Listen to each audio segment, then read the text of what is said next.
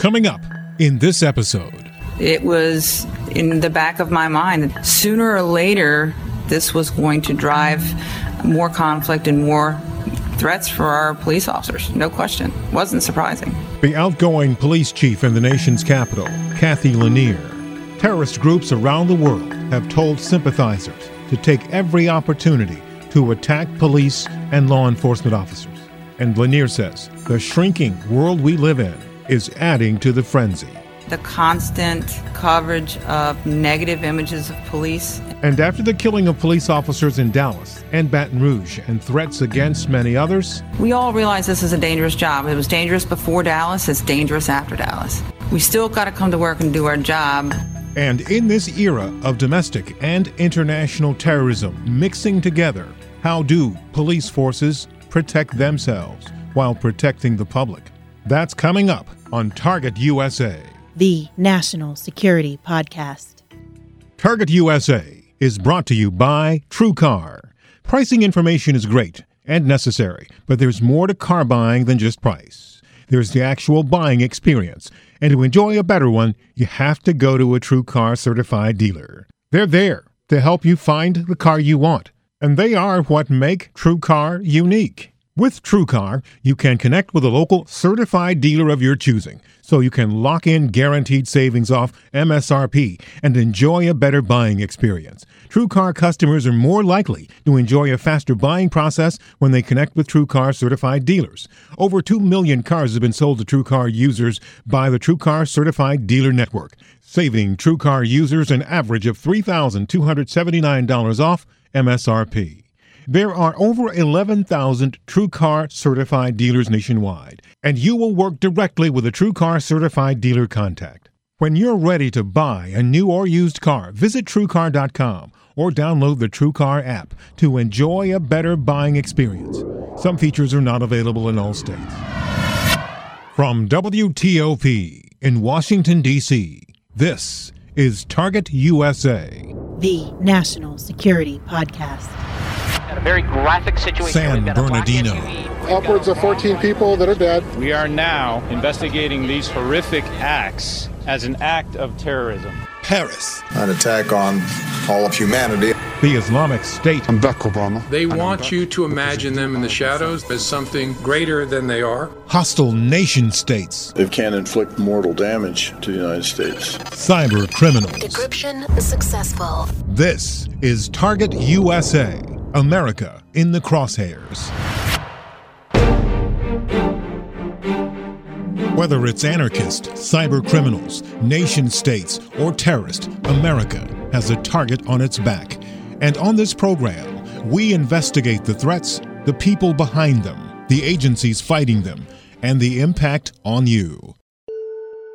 We're here to honor the memory and mourn the loss of five fellow Americans to grieve with their loved ones, to support this community, to pray for the wounded, and to try and find some meaning amidst our sorrow. President Barack Obama went to Dallas in the days after the shooting that left five officers dead after they were targeted by an individual that said he wanted to kill police. Ten days later, it happened again in Baton Rouge, Louisiana.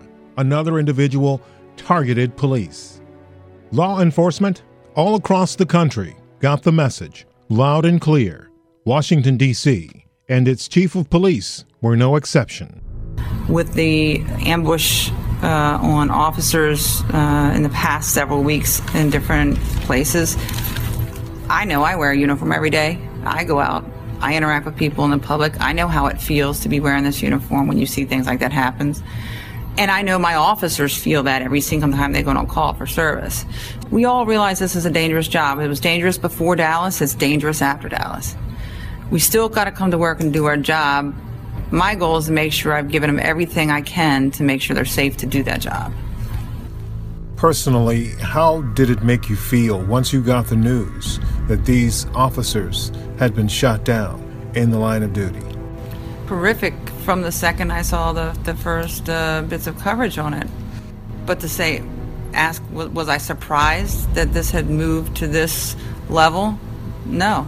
I think that the constant, um, you know, the constant coverage of negative images of police and negative images of police uh, in communities involved and police involved fatal uses of force that every single day every single time you turn on the television sooner or later it was it was in the back of my mind that this was going to drive uh, more conflict and more threats for our police officers. No question. Wasn't surprising. Lanier is leaving the washington d.c metropolitan police department to become the senior vice president of security for the National Football League. And as the league's chief security officer, she's going to supervise all operations and activities of the NFL security department. She's going to oversee coordination with the league's office and the 32 clubs who work with federal, state, and local law entities to ensure the security of the NFL's venues, fans, players, staff, and infrastructure. But before she leaves, she's invested quite a bit in making sure that the officers here in Washington, D.C., while protecting the people, can protect themselves as well. How are you approaching the fact that officers here are a target, and what are you telling them about how to deal with that? Every single morning I open my eyes, my goal is to make sure people are safe. No loss of life, no injury. That's my goal. That includes my police officers, that includes my community, that includes visitors uh, of this city. So every day, that evolution for me, uh, for the average person who gets up and goes to work, they're thinking, do I have my wallet? Do I have my keys? Do I have my. So I get up in the morning, I'm thinking, you know, have I done everything I can to make sure my cops are safe? Have I done everything I can to make sure my community is safe? Have I done everything I can to make sure that we are uh, safe from what the emerging threats are, you know, terrorism related, drug related, um, violent crime related. That it's just a it's a it's a process in my head every day. And with the the recent attacks on police officers, what helps to keep me very focused on that is going out and talking to the officers, uh, backing up officers on a traffic stop, going to a roll call, sitting down and listening to not only listening to their feelings about um, going out on the street that day and uh, but seeing in their eyes uh, you know the way they feel about going out on the street and doing their job every day that that helps to keep me focused on making sure that they feel that I am providing them everything they need to be safe. Sometimes that's not enough. Ironically, just hours after our interview, a 911 call came into the Washington Metropolitan Police Department from a woman who was with a man who had threatened to go to the White House to shoot uniformed Secret Service officers. For the next 36 hours, the entire Joint Terrorism Task Force of the FBI and the Washington, D.C. Police Department and all of its partners in the region scoured the area looking for suspects. The investigation eventually turned up dry but it was nevertheless a big concern for police officers who realized had they not gone the extra mile to figure out what the situation was, it could have led to a tragedy. Coming up in our next episode, we think we've destroyed uh, in the last year upwards of half a billion or more US dollars uh, worth of money uh, that's been stored around uh, Iraq and Syria by ISIL. You know about the 90,000 sorties, the 14,000 airstrikes, the 25,000 ISIL fighters taken off the battlefield.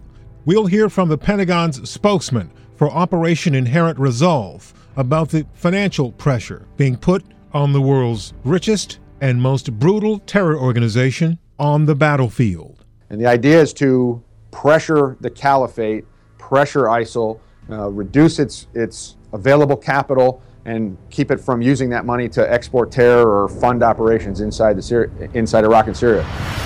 I'm JJ Green, and this is Target USA, the National Security Podcast.